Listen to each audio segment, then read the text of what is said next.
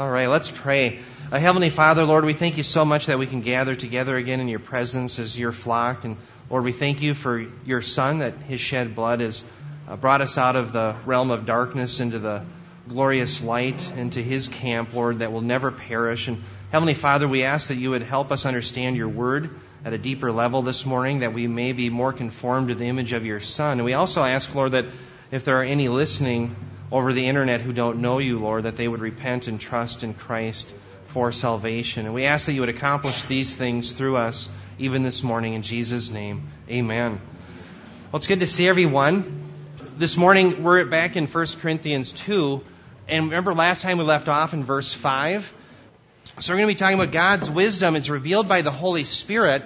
And of course, that's very important with Paul because he's showing the Corinthians that they can't be relying upon their wisdom, their Sophia, and their power. And so I'm going to give you a little outline and remind you where we've come from and where we left off. Remember in verse 5 in 1 Corinthians chapter 2, Paul said this. He said, so that your faith would not rest on the wisdom of men, but on the power of God. Remember we talked about wisdom and power. They're used somewhat in a synonymous manner in the New Testament. So what's interesting is the contrast really is whether their faith was of men or of God. Okay? Who's responsible at the end of the day for our salvation? The Corinthians, they were boasting in their own Sophia, their own wisdom, and they were basically saying it was of men. They were boasting in their own having arrivedness, if that, that's not a term, but I'm coining that. They, they believed that they had arrived to spiritual maturity because they thought that they were smarter than everyone else.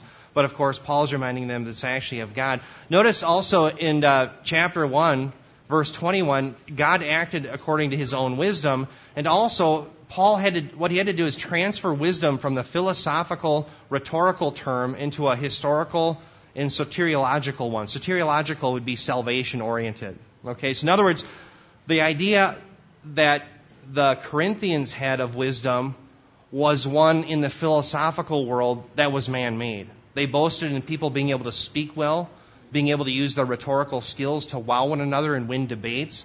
But Paul transfers the term. That's not spiritual. What's spiritual is believing the gospel of a crucified Lord, of Jesus Christ. That's what's actually being spiritual. And of course, that can only be believed by the power of God. And so Paul had to do a 180 on them. He had to turn their complete way of thinking around to think more in lines with the gospel. Now let me show you the section we're going to be heading in this morning.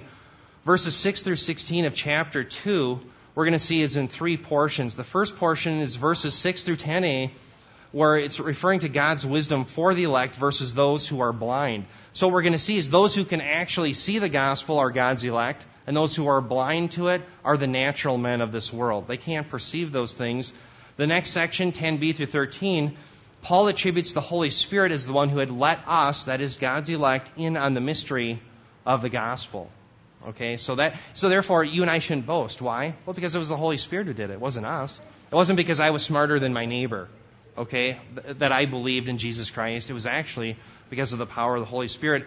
And finally, the third part, verses 14 through 16, we're going to see this contrast between the natural and the spiritual man.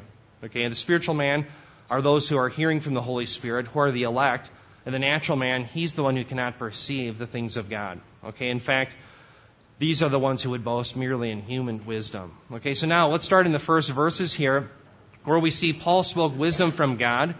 The verses 6 through 8, 1 Corinthians chapter 2. Paul writes this. He says, Yet we do speak wisdom among those who are mature, a wisdom, however, not of this age, nor of the rulers of this age who are passing away but we speak God's wisdom in a mystery, the hidden wisdom which God predestined before the ages to our glory, the wisdom which none of the rulers of this age has understood. For if they had understood it, they would not have crucified the Lord of glory. First of all, I want to point out the idea of maturity here because Paul uses it in two different ways. First of all, he contrasts those who are mature, and actually, I should say he combines the idea of being mature with being spiritual. And so in this section, chapter 2, it has to do with salvation. Only the mature or the spiritual can perceive the things of God. But what's interesting is in chapter 3, verse 1, he calls the Corinthians mere infants. And in fact, he says that they are still of the flesh. But yet he expects that the Corinthians are saved. And so in that respect, what's interesting is they're saved, but they're not acting like those who are saved. That's the problem. Do you see what I'm saying? So when he calls them infants, don't think that he's saying that they're not saved. Or when he says that they're acting like they're in the flesh, the problem is, is they're not acting according to their calling. And so that's why he's written this to, and remember friends, God uses means to change the elect. Okay, so even though they're saved, God is going to use these words to change their way of thinking so that may, they may become conformed to the image of Christ. Okay, but that's how mature is used. It's really synonymous with spiritual in this section. The other thing I want to point out is this idea of the rulers of this age. There's some debate. Are the rulers of this age are they the kings and the governors, you know, merely fleshly men of this world? Or are they the stoicheia and the heavenly host, the fallen angels to come? And there's been some debate about that. I think the context here is it's referring to the former. That is, regular men who are governors and kings. And the, the evidence that I have for that is notice the term is used down here again. And notice what Paul had said. He says, which none of the rulers of this age has understood. Okay, so they didn't have cognitive understanding of what? The gospel. For if they had understood it, they would not have crucified the Lord of glory. So I think the context supports that it in fact are it's the earthly rulers that he's referring to there. The other line of reasoning or piece of evidence that I have for that is notice it says they're the ones who are passing away. Do you remember that term we talked about back in chapter one, katargeo? It literally means that they're being abolished, they're being done away with. And so the idea here is this is happening in the present tense. So katargeo in the present tense means that they are in the process of being abolished. Okay? Just think about it, friends, as men and women who are in charge die off, this world is passing away, and every moment that goes by, we're getting closer to the reign of Messiah. And so God wears all of us out like garments, and one day only He and His kingdom will exist. Okay? So this order is passing away, and the world is more culpable because now this great salvation has come. That's why the book of Hebrews says, How will we survive if we neglect so great a salvation? Right? And that's coming, so people are even more culpable. So, anyway, that's another indicator, though, that's what's being referred to our physical rulers on the scene of history right here and now. The other thing I want to point out is this term for hidden. The term in the Greek is apokrypto, and it's in the perfect tense. Now, why is that important? Anytime you see something in the perfect tense, if you're doing a study, remember, you can find this information in a concordance. You look the term up in the English, it would give you the Greek, and it would tell you what tense it's in. And the perfect tense is usually something fairly significant because it's referring to something that happened in the past. It was completed, that's why it's called perfect. Okay, in other words, it's not ongoing. The effect was completed to such an extent that its effect is still with us today. And so the idea here is that God's revelation was hidden in some point in the past, probably eternity past. God knows when it actually happened. And this idea of his gospel has his presenting it to the world has to do with both revealing and concealing. He has concealed it to those who are perishing, the reprobate. And how did he conceal it from them? He just let them be who they are. Because natural man can't perceive those things. So all he did is he just didn't pour his grace upon them. So just remember though, the act of God giving us revelation has two aspects of it. It's concealing and revealing. The revealing goes to the elect where he pours his grace upon them, enabling them to perceive and also believe. But to the reprobate, those whom he will not pour his grace upon, he merely just lets them be who they are. And therefore they can't claim that he took a soft heart and made it hard. No, because a natural man's heart is already hard. That's the idea. Okay? So, again, friends, the only way we can understand these things is from the Spirit. Okay, now, uh, God's truth, friends, has always been unseen by this age. And in verses 9 through 10, Paul continues the thought. He says, But just as it is written, now here we come to more than likely a passage that he has taken from Isaiah 64 and 65. And he kind of combines them. He uh, takes them and puts them together. And Paul continues, he says, Things which eye has not seen, and ear has not heard, and which have not entered the heart of man, all that God has prepared for those who love him. For to us God revealed them through the Spirit, for the Spirit searches all things, even the depths of God. And here again, he's taking it from Isaiah 64 4 and Isaiah 65 17. And he's using Isaiah to prove that God's plan of redemption is not perceptible to the unregenerate. By the way, I want to, who had the Isaiah? Did I give the Isaiah passage out to anyone? What I want to do is I want to use Isaiah 6 because I, I, in Isaiah 6 he also talks about this idea of Isaiah going out to a people who are perceiving or looking but they don't perceive. They're hearing but they never hear. And that's because God has left them to their natural means. Yeah, go ahead and read that. This is the calling of Isaiah and the outflow from it. Isaiah 6, 8 through 10. Then I heard the voice of the Lord saying, Whom shall I send, and who will go for us? And I said, Here am I, send me. Mm-hmm. And he said, Go and tell this people. Be ever hearing, but never understanding. Be ever seeing, but never perceiving. Make the heart of this people callous. Make their ears dull, and close their eyes. Otherwise, they might see with their eyes, and hear with their ears, and understand with their hearts, and turn and be healed. Oh, thanks, Jim. So there we see seeing and hearing not just in the physical sensations of light going through your eyes or sound waves hitting the ear, but seeing and hearing in a salvific way. And of course, natural man can't do that. And so, in some sense, God has sent Isaiah. In one sense, he's to proclaim a message to God's elect. He'll always keep a remnant. But in another sense, those in Israel who are hearing Isaiah's message, now they're much more culpable because they're hearing the word of the Lord, but yet they'll reject it. And so, in some sense, God is using Isaiah to heap judgment upon those who are rejecting it, specifically those in Judah and in 586, of course, we see that they end up being taken into Babylonian captivity, which is God's wrath poured out upon them then. So now let's continue on, and I want to talk about this term for. There's a little bit of a debate on this, and I don't know if you have a Bible you can mark in, but I think that this would be better rendered but. And in fact, the new, um, the UBS, the United Bible Societies, version 4, and Nestle Aland's 27th edition has de here. So de would be here, which is typically translated but. And it's what's called an adversative. In other words, there's a contrast that's going on. Okay? And why is that important? Well, because the contrast, friends, is between this verse here, which is talking about from Isaiah, natural man which cannot perceive the things that are prepared for God. Well, that's contrasted with those where, in fact, the gospel has been revealed through the Spirit. Okay, so there's this great contrast. So it's not an explanatory for, it's rather a contrasting but. Okay, they can't see it, but we can. And who gets the glory? Well, the Holy Spirit does, and therefore it's of God. So again, we see the idea salvation is completely of God. And it's interesting, as I was studying this passage for this Sunday, the more and more I study, the more and more I see God's election all over the, the scriptures. Okay, it's a, it's a doctrine, friends, that's everywhere. Why? Because it's inundated with God's grace. The core of God's grace is His election of those who, in fact, will be saved. We see God's wisdom then is revealed by the Holy Spirit. And I just want to talk again about this passage, the same verse that we just looked at.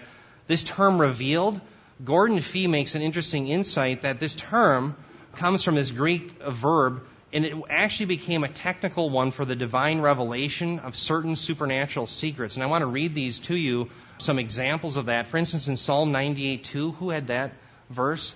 Oh, Mary Alice.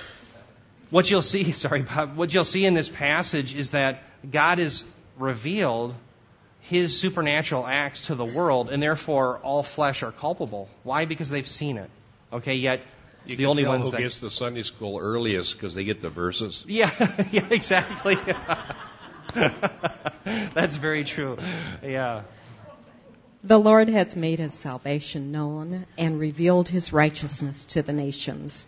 He has remembered his love and his faithfulness to the house of Israel. Hmm. All the ends of the earth have seen the salvation of our God. Wow. That faithfulness there, that term that was used, that's probably chesed, that's that loving kindness. And um, I'll be making an application at the end here again about chesed, this loving kindness that God pours upon His people. It's synonymous. Bob has talked about this with God's mercy and His grace. And apart from this chesed, God's covenant love, His mercy and His grace that He's poured upon us, none of us could be saved. And, and, and so even when we're disobedient, it's only because His chesed, His covenant love, for the sake of His name, that he remembers us and we are saved and therefore we persevere. So very important. And so that had to do with God's revelation there. We also see the same thing in Daniel chapter 2 verses 22 through 23 and I don't know who I gave that to. Um, oh, it was Larry up here. So you're going to see again this term um, apocalypsin used for uh, in, in the Septuagint of Daniel 2.22 through, for God's revelation here. He reveals deep and hidden things. He knows what lies in darkness, and light dwells with him. I thank and praise you, O God of my fathers. You have given me wisdom and power, and you have made known to me what we asked of you, and you have made known to us, but us the dream of the king. Yeah, so remember in the context here, friends, Nebuchadnezzar, remember he was the king who had that dream, and he's going to kill his uh, servants if they can't give him the, the interpretation. Of course, Daniel saves their bacon. I don't mean to be I, you know, I guess that's probably a bad thing to say when we're talking about Daniel. but nonetheless, he saves them, right? And uh, that would be not kosher. But um, Daniel understands. he gets the interpretation because God gave it to him. And so another, this is another passage, friends, that sh- clearly shows us that God is the one who reveals things. So it's not upon the human because the natural man can't do it. God has to be the one that revealed it. Also notice what Larry read. He talked about in Daniel 2.23 both the wisdom and the power of God. And it's interesting because that's exactly what Paul's talking about in this section. Where does true wisdom and power come from? And remember, we talked about the term hendiadys through 2, 1, or you know, 2 through 1, or 1 through 2 rather, sorry. You get one idea through two words. It's really the same thing. Power and wisdom are used synonymously, and Paul is probably borrowing that even from the Old Testament. Remember, that's what's in his noggin as he's teaching. So again, the point is that God is the one who reveals it, and therefore he should get all the glory. Oh, notice here it says, even the depths of God. We're going to be moving into a section where Paul is laying out the fact that only God knows the thoughts of God and only like understands like. It would be a Greek philosophical term. Like begets like, or like understands like. Okay, that was an actual phrase in Greek philosophy. And the idea there is only God knows the thoughts of God, and therefore man can't understand them, and therefore they have to be revealed by God, and therefore he gets all the glory. That's the logic that we're going to be seeing here. But first of all, I want to show you this passage in Romans 8, 26 or 27 and t- this is talking about this very concept that how the Holy Spirit understands God the Father and, there, and also Christ as well. Because, and this is, by the way, a powerful indicator that there's a Trinity. Because one is understanding the thoughts of the other because they're united, they're one. Okay? And I want to talk about this. Let me read the passage and I'll show you how it relates. Romans 8, 26 through 27, Paul wrote this there. He said, In the same way, the Spirit also helps our weakness for we do not know how to pray as we should.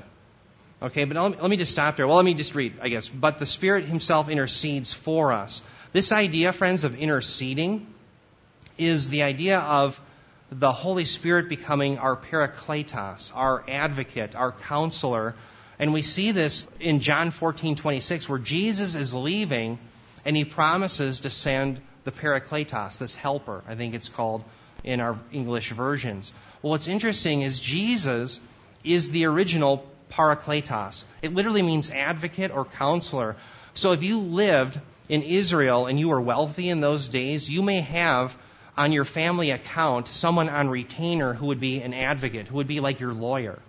And if your family was wealthy enough, this person would be on retainer so that if your children got in trouble, the advocate would stand to defend them. Or you got yourself in trouble, they would stand to defend and they would give you counsel, they would defend you. That's exactly the language that Paul is borrowing from. And so Jesus is defending you against the accusation of Satan. Okay? And in fact, we know from Hebrews 7:25 that he does it in the heavenlies. He's making constant intercession for you. He's your counselor and he's on retainer permanently on your behalf. Think about that. Well, then not only did, does Jesus do that, but he says, I'm leaving and I'm going to send you another parakletos. So now Jesus is in the heavenly realm and he's providing you this intercession. And also the Holy Spirit is now with us and he's also providing intercession. And, and what this section is all about in Romans is that he's praying for you on your behalf because you don't even know what you should be praying for. Okay? You talk about God giving us all things that we need. And the more I read, friends, the more I see I'm really worthless and God has done everything for me. Okay? I mean, what a great conclusion to draw, but it's true. Okay? And so let's continue. It says, and he who searches, now this is a switch now to the Father. He who searches the hearts knows what the mind of the Spirit is because he intercedes for the saints according to the will of God. So the idea is only the Holy Spirit knows what we actually need before God because he's God himself. In the same thought is here that the Spirit searches even the depths of God. Why? Well, because he's God. Okay, and again, this is a great actual um, Trinitarian passage. That's not the point that Paul is trying to make. He's not trying to prove that God is three in one, but he's just showing us that yes, in fact, the Holy Spirit is what's necessary if we want to understand the things of God. Now, again, Paul proceeds to use this Greek philosophic principle that like is known only by like, and this is something that the Corinthians would be familiar with. Why? Well, because they were they were secularists. They were those who were outside of the Jewish faith, and they would have understood a lot of these things from the pagan world, especially Greek philosophy. So in verse 11, Paul continues. He says, For who among men knows the thoughts of a man except the spirit of the man which is in him? So let me just stop there. The idea is, remember, the category Paul's using is he's just talking about men. So don't think that, well, God would understand what they're thinking. Well, he's not using that comparison. He's just talking about men knowing the thoughts of men. And so if Jim Palmer is thinking something, I don't know what he's thinking. He's probably thinking, Eric, are you going to end this at any time soon? And I don't know that. I wouldn't know that. Only Jim knows, right? And Larry and all of you, right? You only know what you're thinking. And so the idea is no man can perceive what you're thinking. Okay? And so then he continues, he says, even so, the thoughts of God no one knows except the Spirit of God. Why? Well, because he's God.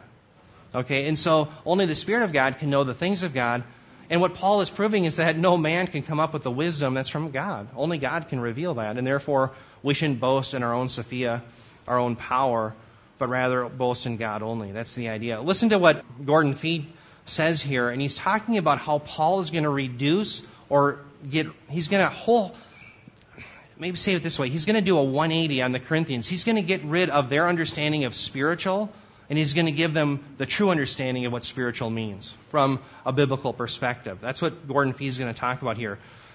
He says this, quote, this is precisely the linkage he needs, that is Paul, in his argument with the Corinthians. By their own experience of the Spirit of God, they consider themselves to be spiritual. Apparently, they have thought of spirituality mostly in terms of ecstasy and experience. Boy, does that sound like today, right? Which has led some of them to deny the physical body on the one hand into a sense of having arrived. That would be that they believe that they were completely spiritual and they have all wisdom on the other hand. And so then Fee continues. He says, What Paul is about to do is to present the Spirit as the key to the proper understanding of the gospel itself, especially of his preaching. So again, these Corinthians were thinking they're spiritual. Why? Because they had an elevated understanding of rhetoric and they thought that they were smarter and of a higher status than other people around them. What's interesting is Paul is saying, no, that's not spiritual. Spiritual people are those who were given wisdom from God and therefore owe their entire salvation to God, and they're the ones who believe in Jesus Christ. That's what he's doing. He's doing a reversal on them. Um, friends, think about today the pagans that you run into. A lot of times they will say, well, I am spiritual. And the only definition to someone who is spiritual, according to the scriptures, are those who believe in Jesus Christ. If you don't believe in Jesus Christ, you're not spiritual. And I think this would be a great passage, this section, to bring up to our pagan neighbors who are maybe they're in the emerging church movement, maybe they're just following people like Oprah Winfrey and that Marianne Williamson and that sort of rubbish. This is a great section that we can bring in and say, no, you're not spiritual. Because those who are spiritual are those who believe the gospel and therefore give glory only to God. Verse 12, Paul continues, he says, Now we have received um, not the Spirit of the world, but the Spirit who is from God, so that we may know the things freely given to us by God. This now here is resumptive. Okay, so in other words, he is building off of verse 11, because remember in verse 11 we saw that only the Spirit can reveal things of God. And so now what he's saying is, we have that Spirit. It's not the Spirit of the world, but the Spirit who is from God. And here comes the purpose statement. Remember, anytime you see a so that, that's typically the purpose statement. It's hina in Greek. It's so that we may know, and this brings us back to verse 9, where Paul had quoted from Isaiah 64, right? And so what may we know? All that God has prepared for those who love Him. That is the gospel in the results of believing the gospel, eternal life, and all those things associated with it. So those things we may know. And in fact, let me talk about what these things are. This is probably a link back to the gospel according to Fee in 1 Corinthians 1:23 through 24 where Paul said this, we preach Christ crucified. That's the core of the gospel. Okay, to Jews a stumbling block and to Gentiles foolishness, but to those who are called, that is God's elect, both Jews and Greeks, Christ the power of God and the wisdom of God. So those things that were freely given to us are the it's the gospel, the person and work of Christ, and the results thereof. That is the salvation. So at any rate, that's what has been freely given to us. And I love this term freely given. It comes from the term charizomai. This is a deponent verb which means it has a middle passive ending, but it's, it's active. Okay, so it's active ending. But we see the noun actually used in Romans 6.23 where it says, For the wages of sin is death, but the free gift of God is eternal life in Christ Jesus our Lord. So the idea, friends, is that what He has given us, we didn't do anything for. And it's not the idea that you and I as human beings had to reach out the 1%. God went 99% and you and I reached out the last 1%. No. The idea of freely given is that He gave us all things. Okay, the idea that we, even our salvation, remember Ephesians 2 8 through 9, for by grace you've been saved through faith, and that not of yourselves. And in that verse, by the way, you can prove grammatically that Paul is referring to both the faith and the grace. They're not of ourselves, it's the gift of God. And so, though even our faith, friends, is freely given to us, therefore, I can't boast uh, in front of my next door neighbor and say, you know what, I was a little bit smarter than you because I trusted in Jesus and you didn't. No, no, no. It's only by the grace of God that I'm in this camp, and therefore I can go lovingly before them and present them the gospel. Perhaps they're the elect. No one has an E on their head, friends. Maybe they're the elect and they just need to hear the gospel, and God is going to do His work on them, right? So that's the good news. We're just mail carriers. God does the work. Okay, now it's neat here, friends. I think it's neat because Paul now has defended his preaching. He's shown us a great apologetic, and I'll explain that in a second here. 1 Corinthians 2.13, he continues, and says, Which things, that are the things that accompany with salvation, the gospel, we also speak, not in words taught by human wisdom, but in those taught by the Spirit, combining spiritual thoughts with spiritual words. Okay? Now, it's interesting, Paul has now given a full apologetic to those at Corinth who were boasting in their own spiritual status while implying Paul was merely carnal. In other words, friends, think about this. Those at Corinth, and we see this in Christendom today, people end up boasting in human wisdom. Okay? But Paul is saying, now remember, Paul isn't saying that he wasn't speaking in words. He was teaching in words, but those in Corinth, they believed in the power of human wisdom in human words. So the idea isn't whether you're mystical or you have words. In other words, if you're of the Spirit, you have a mystical understanding of God. No. Paul is talking about words. It's just that his words are of God. Okay, his words were revealed by the Holy Spirit, and they come from God. The words that came from the teachers that the Corinthians respected came from mere humans. And they wowed people with rhetorical prowess but they were completely empty for salvation. And so Paul now has turned the tables and he's shown that he is actually the one who is spiritual, not them. And so this is again a link back to 1 Corinthians 1:17 where he said, "For Christ did not send me to baptize, but to preach the gospel, not in cleverness of speech." Why? Well, so that another purpose statement, the cross of Christ would not be made void. Because the power of salvation is God's. It's not in Paul's ability to deliver the message. It's not in his cleverness, his rhetorical skills, his prowess. It's not in that. That's what the Corinthians were boasting in. And that's why they're rejecting Paul. They're saying, you know, this joker, when he comes, he certainly doesn't look very persuasive, and he certainly doesn't sound very persuasive. His, in fact, we know people that sound a lot better than him, and so let's start listening to them. And Paul is saying, wait a minute. The words that I speak, the power isn't in what I'm saying or how I'm presenting it. It's in the actual message itself, because it's from God. So he has defended his own preaching there. God revealed his truth in words. Again, we have to pound that home. It's not a mystical understanding that Paul is advocating, but rather he spoke words. Let me point this out again, the same verse we just looked at. There's some debate. Notice I have the, the section that I have, the thoughts and the words I have in red. They're italicized in your Bible, if everyone sees that. And the debate is how should we translate that? Because these don't exist in the Greek text. In other words, Paul literally is saying here, taught by the Spirit, combining spiritual with spiritual. And we see this often in the New Testament where there'll be words left out where the Greek writer implies or he figures out that you know what he's implying. Okay, so it's, it's up to you to fill in the blank, so to speak. But there has been some debate as to whether or not the New American Standard or whatever um, Bible has it right. Is it thoughts and words? Well, let me show you some of the choices. The King James Version, if you have a King James Version, it'll say combining spiritual things with spiritual.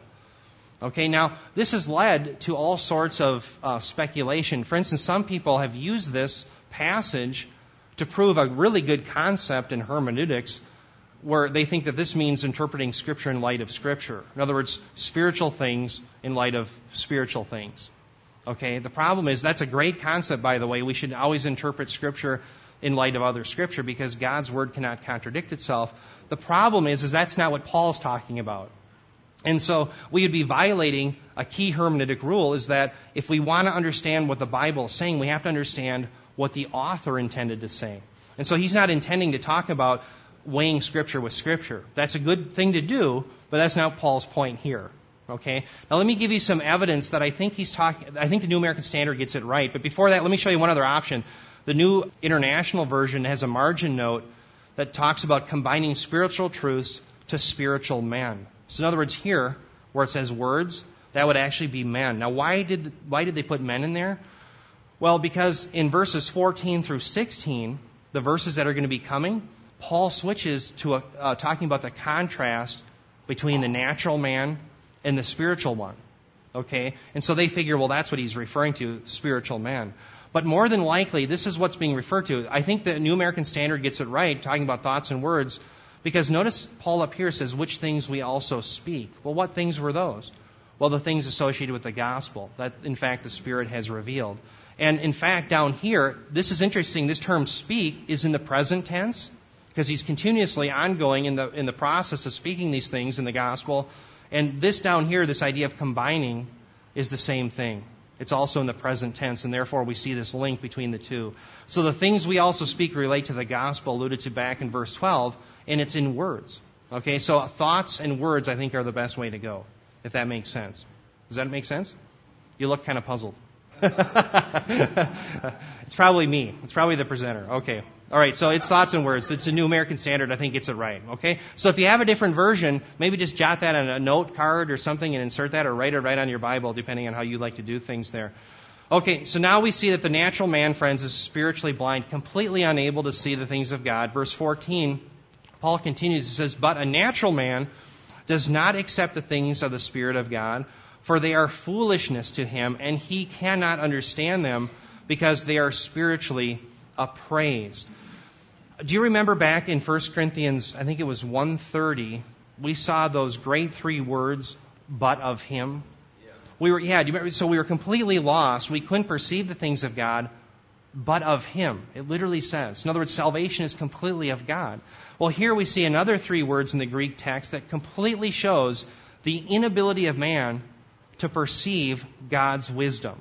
Okay, and these three words are these: u, dunatai, gnonai. U is not; it's a negative. Dunatai has to do with ability. In fact, power.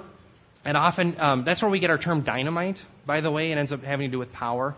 Um, but the, the, whole point is it has to do with ability, whether you can do something or not do something. So here, clearly, with the negative, you're not able to know. You're completely unable. This is from gnosis or um, gnosko, you're not able to know. It's an infinitive. So these three words show the idea that you cannot, you are completely unable to know if you're a natural man. So it's complete inability. And again, friends, this should be devastating to those who claim that we have prevenient grace, as the Arminians do, that enable a human being to understand these things. Prevenient grace is the doctrine by which Arminians believe that God has given grace to all men and women to understand the gospel. Well, nowhere do you see this concept in the scriptures. The scriptures clearly state that all men are in this state that they cannot see or understand the things of God unless God pours his grace specifically upon the elect. And again, that's why Acts 13:48 as many as let me read the passage so I don't goof it up. it's as many as were predestined believed, I think is how it says. Or appointed. Yeah, there you go. That's the better term. Listen to this. Acts 13:48. When the Gentiles heard this, they began rejoicing and glorifying the word of the Lord, and as many as had been appointed to eternal life believed. Okay? Well, what does that indicate? Well, it indicates that not all believed. So therefore, how can you hold to this doctrine of prevenient grace? Because if the Arminians were right, all could have believed because they all had prevenient grace, but it was only to those who were appointed. Why? Because the natural man can't understand. It's a complete inability. We see the same concept in Romans 3:11 where uh, Paul wrote, There is none who understands, there is none who seeks God. And oftentimes I focus in on the latter part of this verse, there is none who seeks God. And the reason why I focus in on that, and probably the reason why you do as well, is because of the seeker sensitive movement. They have built churches for no one because no one seeks after God, right? So they've built they've built churches for a category that does not exist. But what's interesting is sometimes I bypass this phrase is equally important None who understands. No, not one. There's none who understands the things of God. So how do you become saved? Well, God has to give you the ability. And so again, he gets all the glory. Only the regenerate friends seek and find.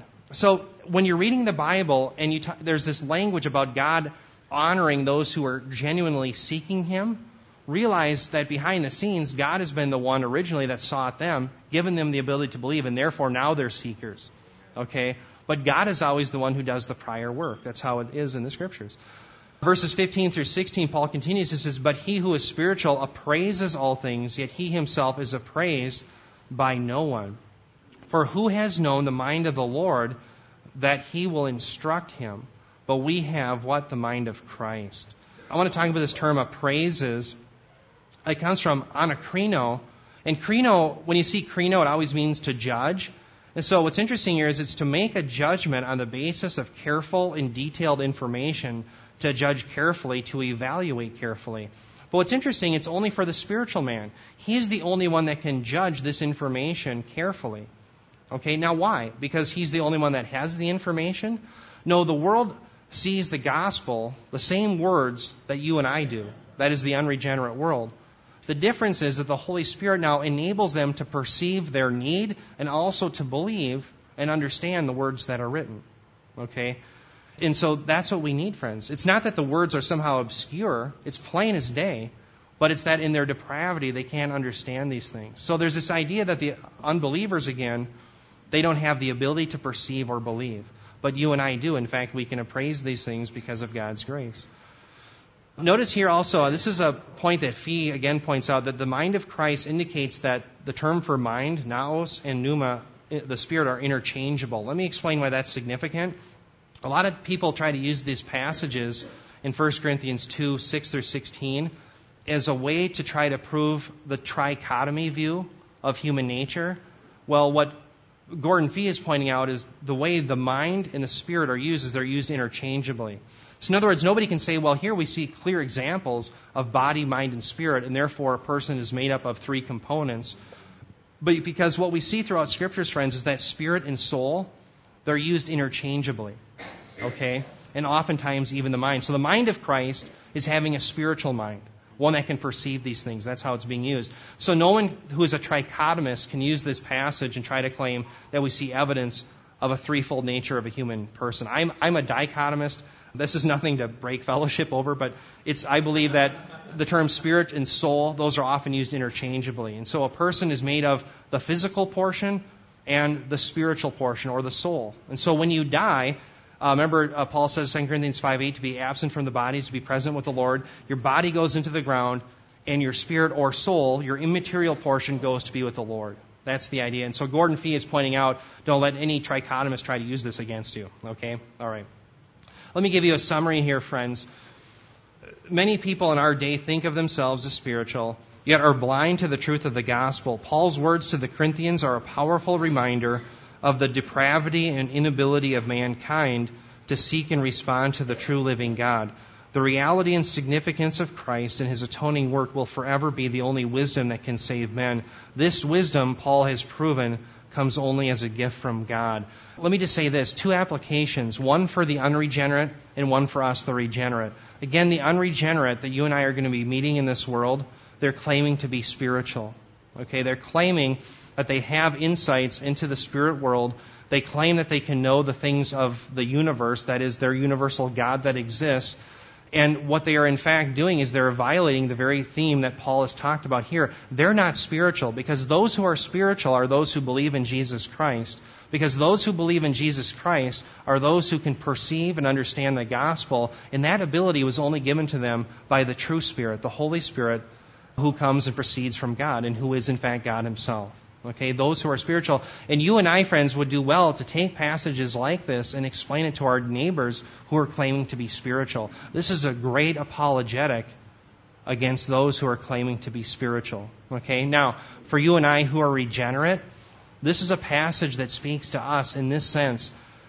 This is a church, especially this church is a, a church who loves doctrine. We love knowledge, and it's good and it's right that we love the things of the Word. I love Bob has a great. Uh, say, tell your story about your professor who said he can do with our ignorance far less. Yeah. Um, listen to this story. This illustrates we don't boast in ignorance. Listen to this.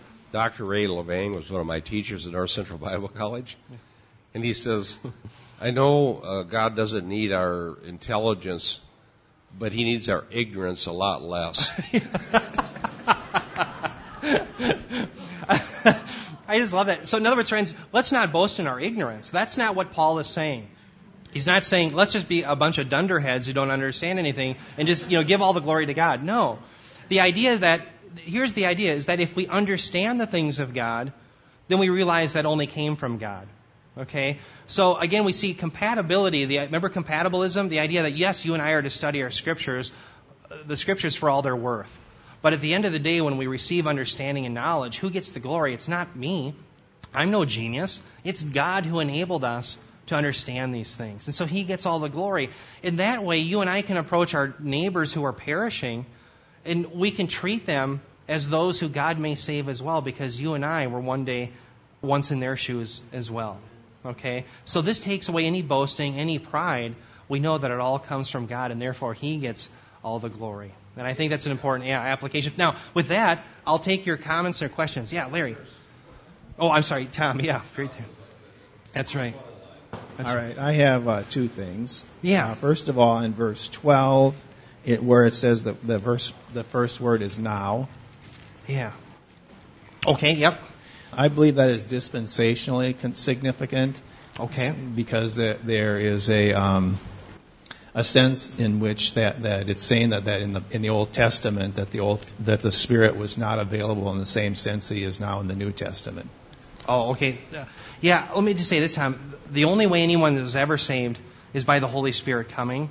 So, for instance, when we talk about the Holy Spirit coming at Pentecost and enabling now people to receive the things of God, what I think is uh, the great promise is number one, that the Spirit would come upon all flesh okay, as we see in Joel chapter 2.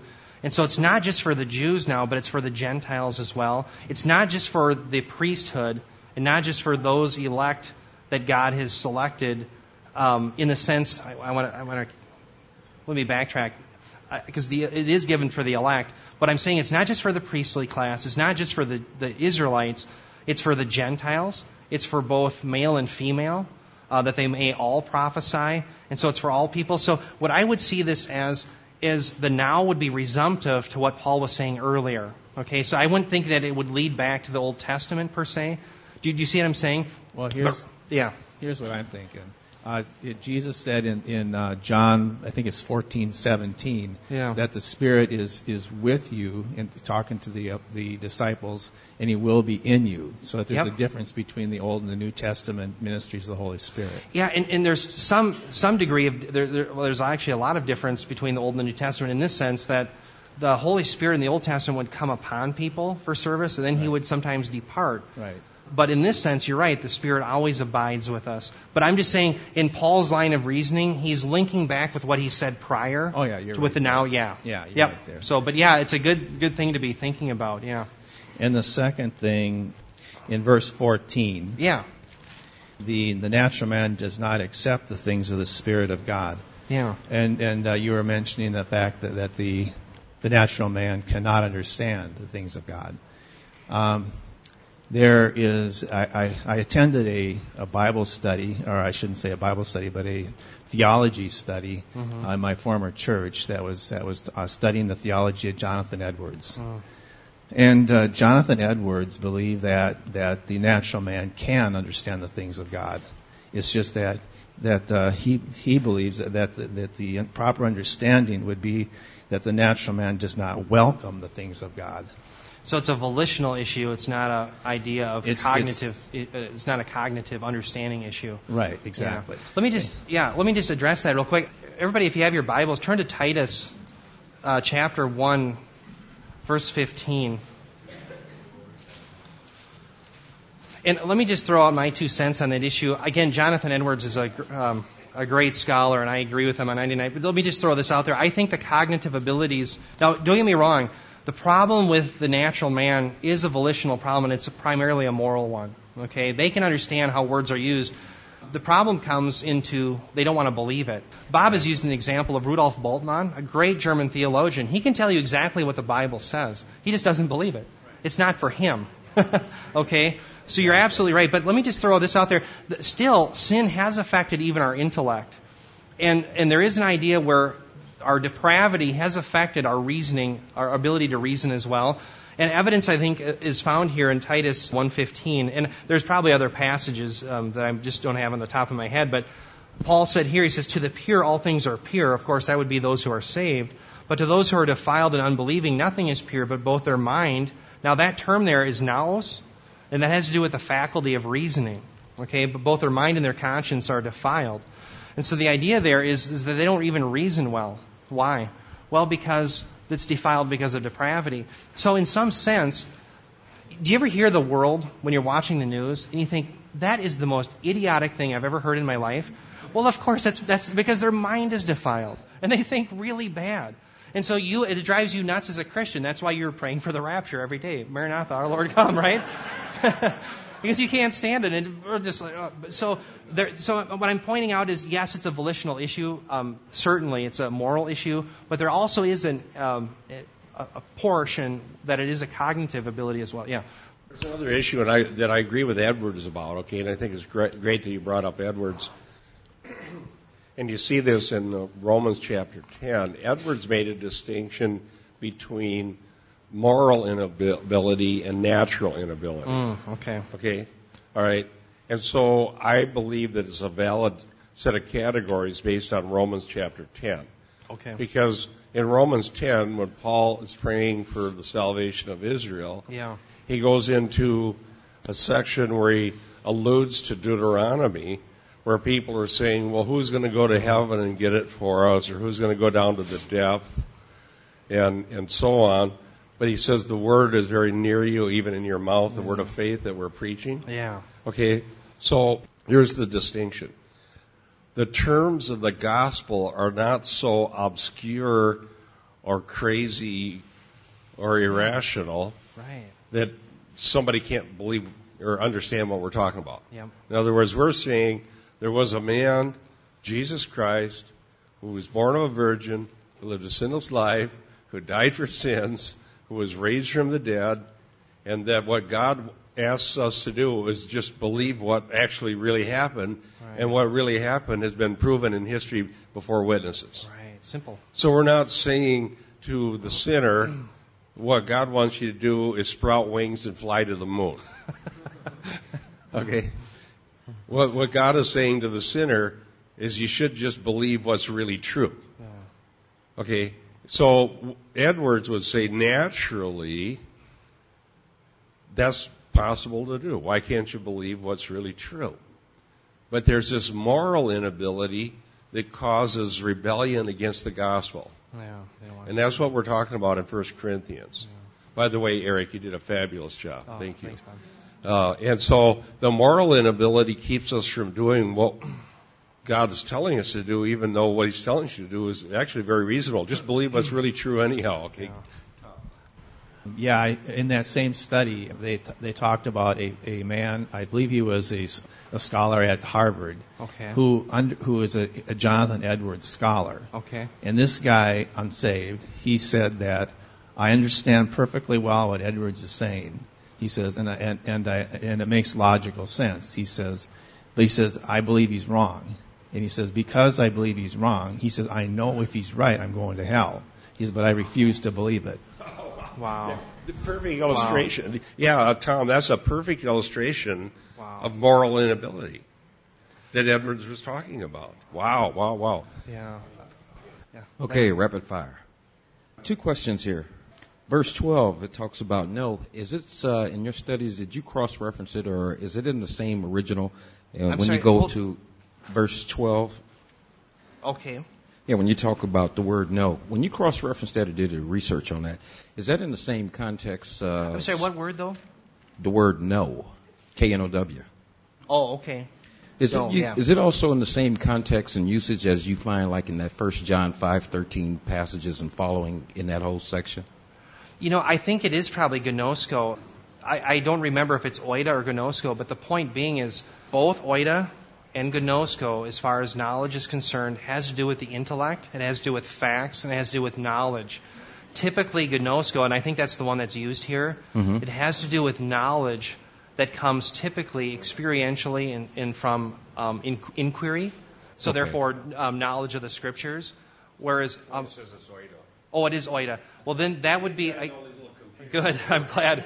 I'm glad. Okay, so if Okay. oida is used there, typically that's knowledge that's intuitively, um, so you intuitively know, but that doesn't mean it's subjective. Okay, But it has to do with facts, knowing Right. things that are factually true. But Paul, his his wish here is just that you know them as a believer. You know these things to be true. In other words, it's almost second hat to you. It's second. It's, it's because you know them so well. It's, it's that idea. Do you see what I'm saying? It's Okay. almost it's intuitive. It's like a baseball player. A baseball player when he throws a curve, he doesn't have to think, well, I'm going to throw a curve and I have to put a lot of spin in that ball. I better hold the lace. He just he does it.